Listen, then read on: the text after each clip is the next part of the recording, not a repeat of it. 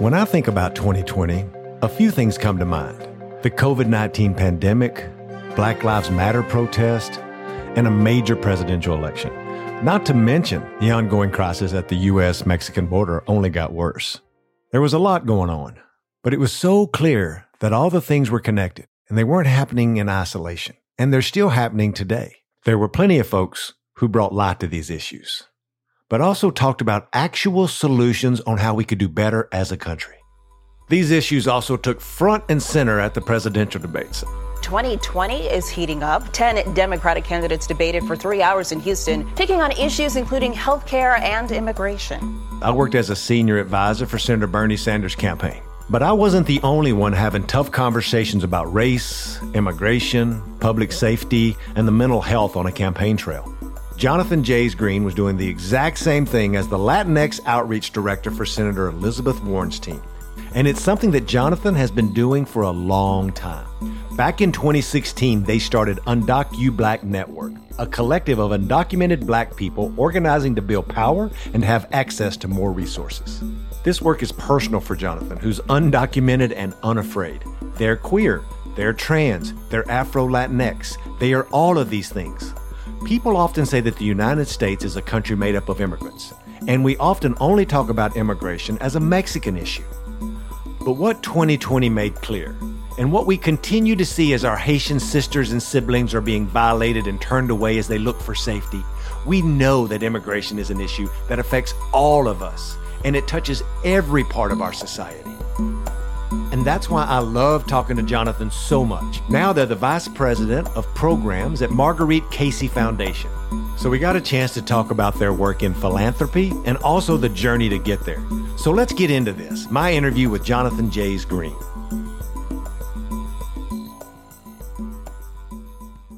Talk to us, Jonathan, about Panama. People always think of immigrants as being Mexicans who come across the border and about Mexico and all the culture in Mexico. What do you remember about Panama? When I think about Panama and being a kid back there, a couple of things really resonate. One is a really strong sense of family. Like my mom grew up with 7 sisters. So we had a really big family. So like all the cousins, all the parties, the birthdays, the holidays, all of the things. Just remember feeling like really surrounded by community in that way. That's one thing that comes up. Two, like a really deep love and appreciation for like beaches and like rivers. Like when my grandparents still to this day live in Nombre de Dios, which is one of the coastal areas of Panama where a lot of Black folks settled. In the beginning, maybe not being happy about spending time with my grandparents, but then eventually being really happy about getting to spend time on the rivers and on the beaches and getting to eat my delicious grandmother's food. Like if I close my eyes, I could like smell the coconut rice, the like delicious meat that my grandmother seasoned, the like potato salad, the like fried plantain. On like a Sunday afternoon where like the whole family gathers at my grandmother's house. Those are the memories that come to mind when I think about my childhood in Panama. Jumping forward a little bit, you were 13 when you and your family moved from Panama. You moved to Maryland of all places, and you ain't in LA, you ain't in Dallas or in New York. You're in Silver Springs, Maryland. What was that experience like? I just remember being just really confused. I moved in December, which meant that the really thin jacket that I thought was going to keep me safe did not. As I arrived at Ellis Airport and it is snowing and I'm like, what is happening? And for me and for our story, like part of how we ended up in Silver Spring was because my uncle, who was serving in the U.S. Army, was about to be deployed to Afghanistan for a year. And he had asked for his brother, my dad, to come support him, take care of his belongings while he was away. And it was like a really odd thing because like one second my mom was like, yeah, I'll send her husband, my dad, to go to the U.S. to support my uncle. This next second, all of us were to Silver Spring and all of us were going to, live here.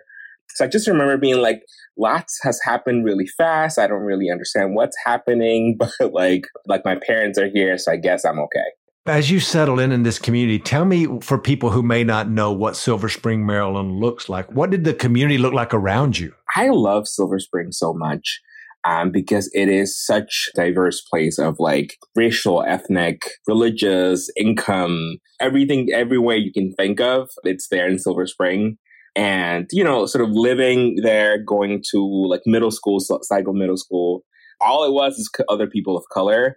There isn't a really large Pan-Dominican community really anywhere in the States. The bigger clusters are like New York and Atlanta. So for me, I think sort of coming to this community, sort of like seeing lots of newness and trying to process it, but also trying to figure out like, so how do I fit into all of this, given that there isn't an established Pan-Dominican community, you know? And I think, as we know, as some folks might know, the DC area is one of the top two places where Central Americans and Salvadorans in particular live. So it was like it is luckily a very Central American heavy community. So I feel like I was able to like find community eventually through like the broader community. But, you know, in so many ways, and I think this actually is part of the broader story of me, is that I've had to like both create and define what community looks like for myself. So today you identify as Afro-Panamanian, Afro-Latinx, but growing up, how did your family identify and how did they talk about race? Yeah, it's so complicated. My parents always had a real big pride being Panamanian, right? To me, now I understand and I have the context of knowing that I see Panama as a Black nation, right? Like thinking about the influx of Caribbean and Afro-Caribbean folks to Panama historically, including that of my grandparents. I think of Panama as a Black nation. You know, when I was younger, my parents didn't have that same analysis. I think they were just like really proud to be Panamanian, you know, sort of like learning and adjusting to this mantle of like broader Latinidad that was like sort of offered at the time, and like trying to wrestle with what it means and how we fit in it. I at times wish that we had talked about race in much sharper terms as a kid versus having to like discover it and make sense of it on my own. And mostly because I was born and grew up in Colón, which is one of the provinces of Panama. That's where most of the Black people landed, you know, when they migrated to Panama, and that's where we live. And in many ways, that province suffers from many of the things that is associated and the ways in which structural racism shows up in, you know, Black cities, Black communities here in the States and abroad. So, you know, the question of like underfunding public institutions, roads, healthcare systems that are failing, the way in which the corporations have a hold on our economy. I mean, like there's like, it's like a textbook example of like what happens to Black people in regions. And that in some sense, like to me, it's like I cannot separate that from being Panamanian. Like to be Panamanian to me is to be Black, to be from Colón, to eat our food, to dance our dances. But I think to be able to arrive at this analysis, it's been like a years long process of like trying, researching, talking to elders. So I think that's what my process has looked like. You have been such a steadfast advocate for all things immigration and for a lot of people, in my opinion, who have not been spoken about, like Afro-Latinos, Latinx, queer communities, like all of the things that you have been not only a leader, but sometimes the only leader in those spaces. I see that. I've seen your work and I see you in those places. I'm curious because everybody is so different. When did that light go off for you when you realized that I needed to do something? Obviously, the way that you said you had to discover on your own immigration, you wish you had heard sharper terms. For young activists out there, how did you discover that, and what story could you tell that would help them of when the light went off, when you realized you needed to be active in this space? As I'm thinking about my journey and the ways in which I've been really privileged to be able to contribute to our broader fight for justice, what I think about is how oftentimes it didn't feel like a choice. You know, I think a lot of the work that I've done around immigration, around racial justice, around queer liberation has been either deeply disappointed, to be kind, or disgusted and upset and angry on the other end at the fact that our communities, my very own communities, have oftentimes disappointed me and failed to meet the mark. So when I think about my work around Black immigrants and talking about anti-Blackness in both immigrant communities, Latinx communities, and the immigrant system in this country, part of that was really rooted in my work when I was in community college and organizing for the DREAM Act at the state level back in Maryland.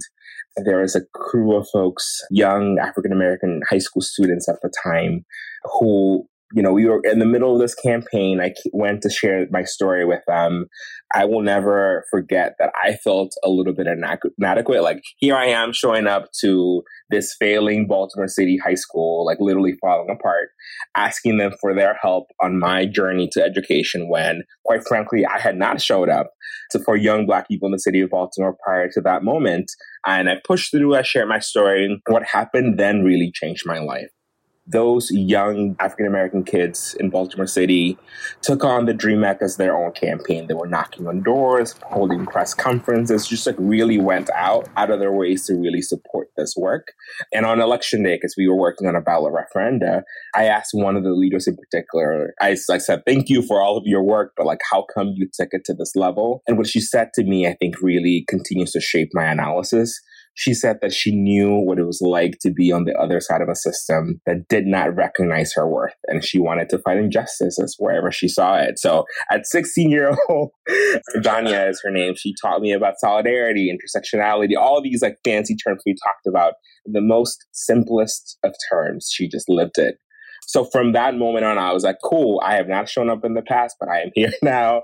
We y'all are my people, you know? So that was back in 2011, 2012. To fast forward to 2015, when Freddie Gray was murdered by the Baltimore Police Department, and all of us were taken to the streets protesting the injustice, you know, I remember being really disappointed that I didn't feel like my fellow non-Black Latinx community, my fellow immigrant rights communities just had not shown up in a meaningful way for Black people, for those very same young Black people in the city of Baltimore.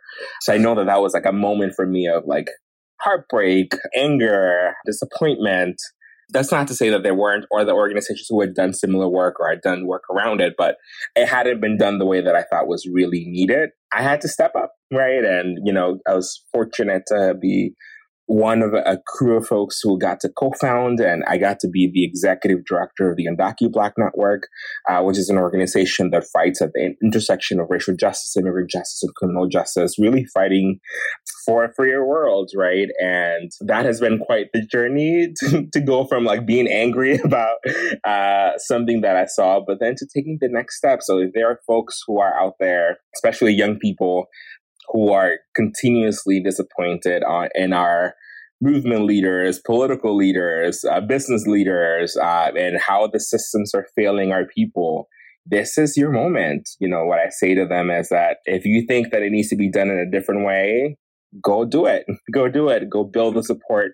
Go build the platform. Be about building this movement so that we can get closer to justice. I really appreciate you sharing that story. Speaking of DACA, where were you at, like in your life, when DACA executive order actually came down? Another one of the through lines of my life has been my relationship with the American dream. And as an immigrant, as a newcomer to this country now, a part of it, I think we as a country do a really good job of packaging and selling this American dream. This is the land of opportunity. This is the land of the brave and the free.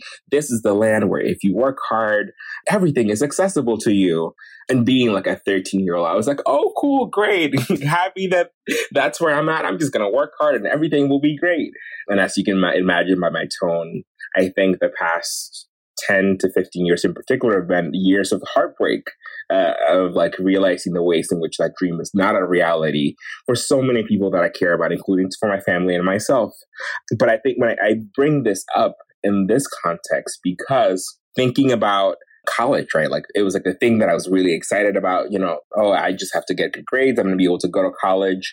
And, you know, I was able to gain admissions to multiple schools that I really wanted to go to. And at the end of the day, because I am the child of a construction worker and a babysitter, I could not afford to go to any of the four-year schools. And I'm just deeply, deeply grateful for my community college that they saw the talent and the potential in me and still opened their doors to me to be able to attend. So when I go back to the DACA executive order, I'm a student at Montgomery College. And at that point, I had already started fighting for immigrant justice. We had won the DREAM Act. And I think I'm deeply grateful for all the activists who led the fight at the federal level to make DACA a reality. I think that for me, I remember the time when I heard it on the radio that it was going to happen. We had been talking about the potential for a while, but once you've had your heart broken by this country, you know not to get too excited. So part of me was like, yeah, maybe.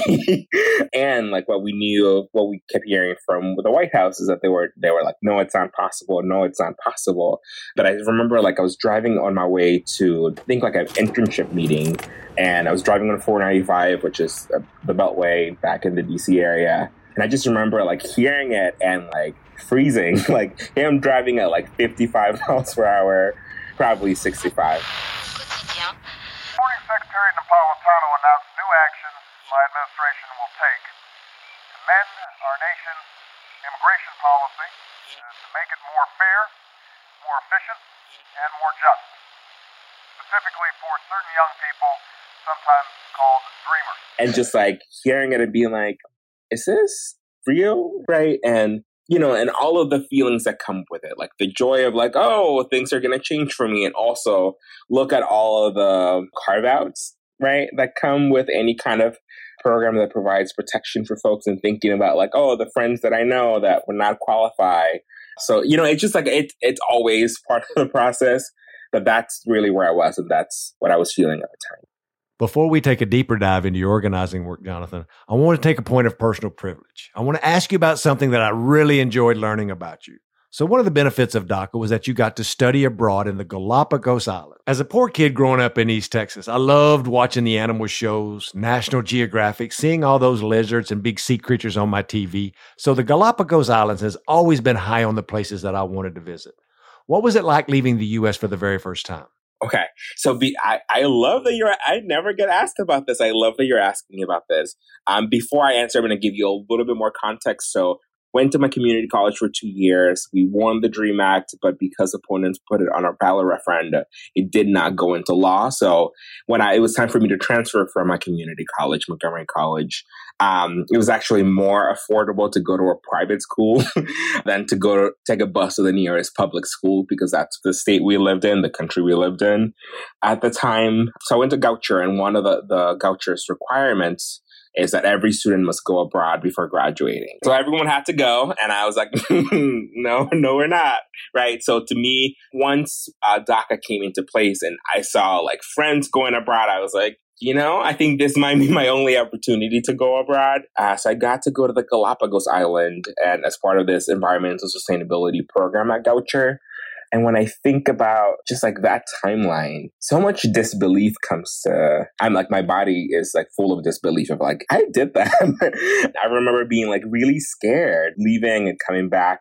I remember sort of having an organizing plan in place just in case. So you get a work permit with your DACA social security card.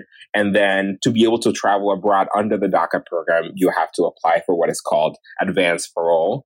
So basically you tell the U.S. government, hey, I want to go abroad for these particular reasons. You can only go abroad for educational, humanitarian, and I think maybe education, employment, and humanitarian reasons. So I went for educational reasons. Basically, you said to the U.S. government, I'm going to be out of, I want to travel and come back on these states. And then the paper that they give you, it says essentially allowed entrance back, but it's not guaranteed. That could change at any point, right? So it was a risk. It was not guaranteed that they were going to let me in.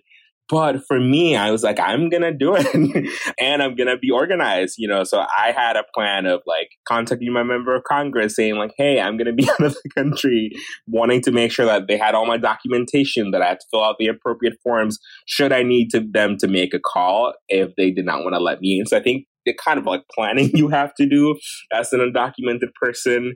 Now in hindsight, I'm that most 21-year-olds are not thinking about all of these. So I think that was one aspect of it. I think the second is to think about what it was like to go abroad, being undocumented with a crew of folks. Yeah, I was the only undocumented kid on that trip. So I think it was 10 to 15 people from my class that got to go on this trip with 2 professors. And yeah, I was in so many ways, I had to explain to everyone, hey, I have DACA. This is what it means. I'm taking a risk here. And I still vividly remember walking back on the way back. So we had a layover in Panama. I wanted to get out and peek, but I was they're not going to let me back in. Let me just stay on board. And had an incredible 3 weeks in Ecuador. I am obsessed with that country. Cannot wait to go back and, hang out with people. But on the way back, I clearly remember, needing to get through customs, literally 20-year-old me holding hands with my two professors. They were we're going to protect you. They were not. They can't protect me from immigration. But just, I think it speaks to the real love that and bond that I got to build with folks. I think that that's great. And I think that the story is powerful, the way that you let folks know about how the uncertainties happens. And when you talk about being organized and being this 20-year-old kid, in your words, not my words, that you're already figuring out how to get things done. But let's jump ahead to 2016. You get back from Ecuador. You become the founding director of UndocuBlack Network, UBN. Talk to me about UBN, what UBN does, but also why an organization specifically focused on Black undocumented people and why it was so needed then and now more than ever. UndocuBlack will always be one of my first loves. And I think UndocuBlack for me was the answer to the deep injustice that I saw, being really disappointed at the anti-Blackness in the immigrant rights movement, both in how we organized, but also in terms of the policies we fought for and how we neglected the needs of Black immigrants. I personally feel so indebted to African Americans and the broader Black Power movement for tracing the way for someone like me to be able to be an activist, to do the work that I get to do today. And I felt really strongly then, hasn't changed that much, but I think it's gotten a little bit better, that we just don't show, the immigrant rights movement doesn't show up as much as we should for Black folks. I think that's changed somewhat because of the work that a lot of orgs have done. I just love Black people so much that I want us all to understand and fight for racial justice, fight for Black liberation with every might of our being. So to me, UndocuBlack was my way of creating another pathway for that to be possible. So thinking about Freddie Gray being the activating moment, to have seen how we acted, how we showed up then, to now see how our broader movement and our people showed up in 2020 after the murder of George Floyd. There was a really tangible difference, right? And to me, it just really means that part of our work is done, trying to make sure that people are drawing those connections, that are not forgetting about the people at the margins. But yes, that's part of what we wanted to do at UndocuBlack. I stepped down as director back in 2019, and we now have Patrice Lauren, who's leading the organization, doing an incredible job. We are constantly under surveillance, especially those of us who are Black and Muslim. Harmful policies target our people and criminalize our identity. But to me, to think about how they're now taking it on their own pathway and their own vision, shaping it to their own plans and their own strategy, to me, it's really beautiful. Because the way that I think about leadership is that it's not just about one person. It is about a group of people, and it is cyclical, and people take turns, right? So I'm really glad to be able to see them flourishing. So you and I both were on the campaign trail in 2020. And a lot of people saw your leadership on full display when you served as the director of Latinx outreach for Senator Elizabeth Warren. I remember watching you on TV, literally sitting on my couch, clapping, thinking, now these are the kind of voices I need to see more of elevated on my TV set. What were some of the lessons from your time at UndocuBlack that carried over to this new role? So at the end of my time at UndocuBlack, I was, I'm honest, really burnt out. I call UndocuBlack my first love because I really gave it all I had, which in so many ways meant that I put it above my personal, my physical, mental, emotional well-being. I gave that org everything in me. And I'm really proud and glad that I did. And at the end, I was like, I don't have anything else left. And I planned to take a break. But I think hearing Senator Warren's vision of this country just really spoke to me.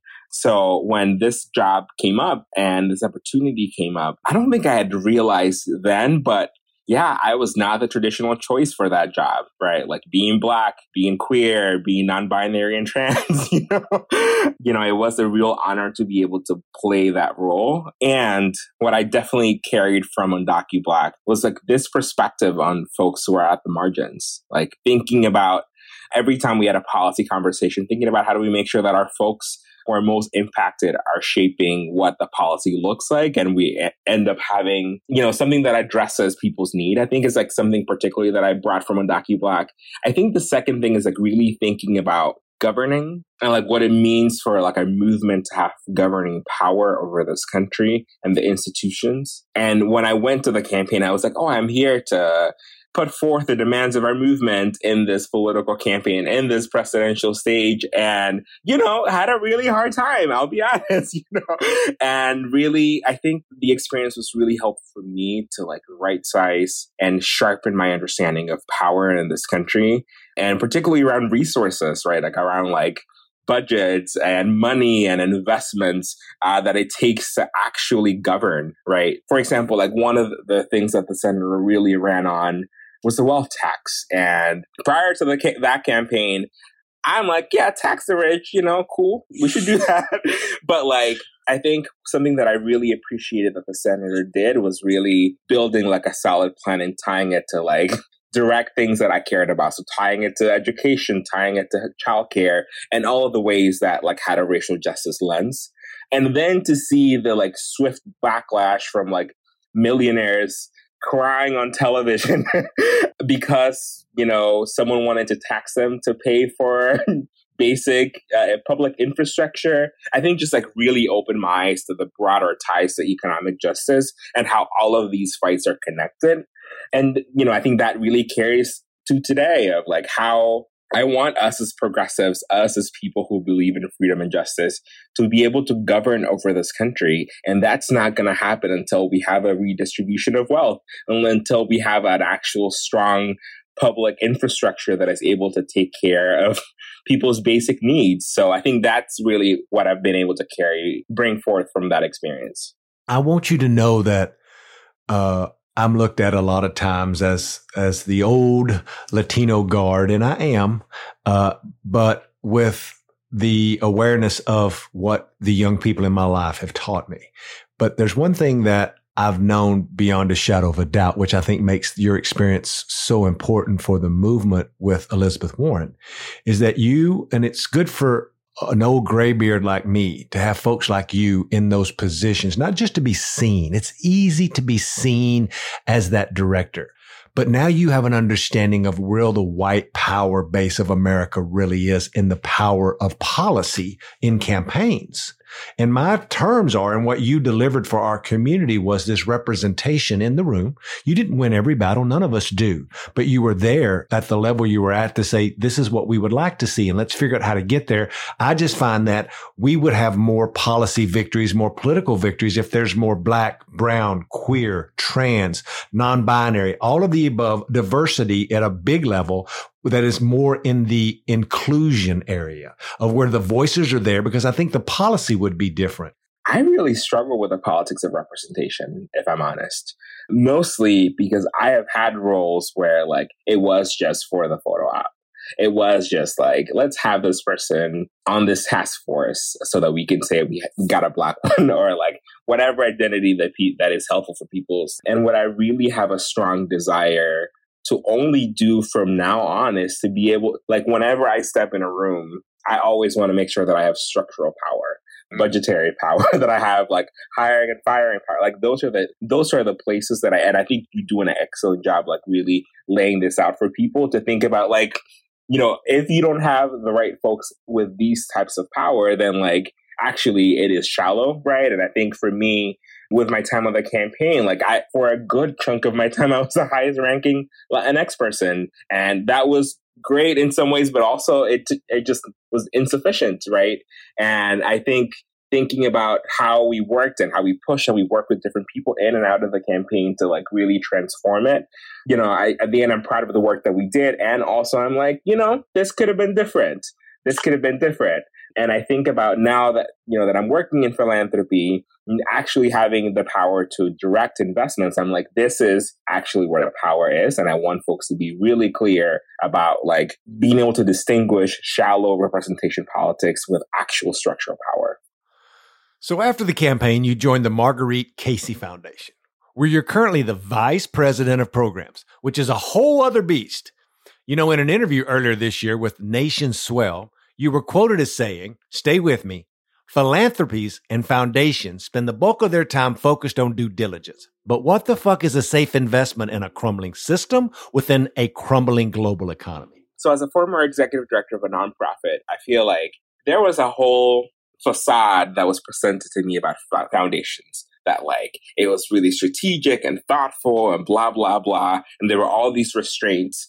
And then I get to this foundation, the Marguerite Casey Foundation, and really lucky to be a part of the executive team, you know, under the leadership of our president, Dr. Carmen Rojas, and, you know, realize that most of these requirements, most of these bureaucracy that foundations impose on nonprofits are made up, are like created to appease some foundation's staff ego about their need for self-importance and not actually real constraints, right? So what we've done at the Marguerite Casey Foundation, we've been able to lead by example. We eliminated grant reports. We made the application simpler. We cut it by half. We made our grant amounts transparent. Like you can tell, there's a whole chart that depending on how much revenue you've had, you can tell what size grant you will likely get if you are the type of organization that we fund. So we're trying to be more transparent about what our strategy is so that people don't have to like demystify it. But a lot of time is spent on this question of due diligence, and what due diligence means more often than not is like foundations not wanting to invest in Black, Indigenous communities of color. But more importantly, and this definitely comes even more into play when it comes to Black, Indigenous communities of color-led organizations that are progressive, that are abolitionists, that have like a political analysis. Like those are the folks that people question the most.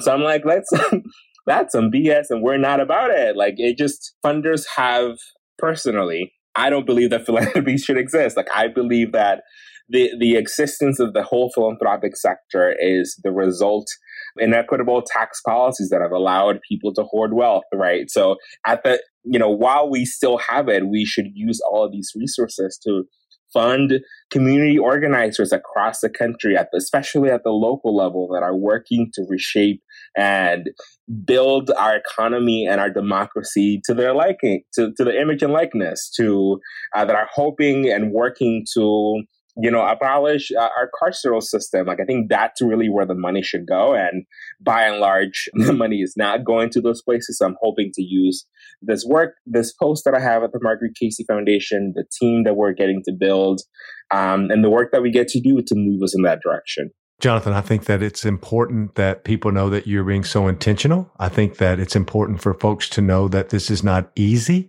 when you start talking about money and power and structure, you know, to question anything is hard. So know that I know that, and I know that the listeners know that, and we appreciate what you're doing. I want to end with this, that you know, of course, that the podcast is called Nuestro, and it's called Nuestro for a reason. I want it to be a show where people listen and learn about our community. And in my mind, our community is Nuestro, ours. It's ours. But all of us look at ours in a different way.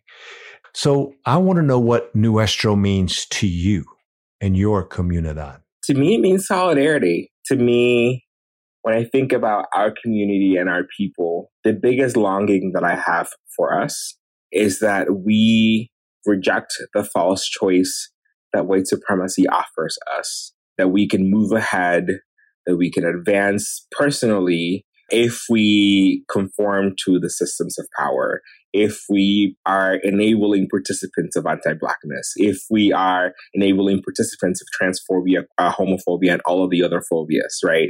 So to me, when I think about my people, my community, my chosen family, those are the people that are choosing solidarity over white supremacy, that are choosing to sort of fight for each other, that are choosing to honor our gifts, our communities' treasured history, and are choosing to reimagine who we get to be, right? And are choosing to believe that another world is possible.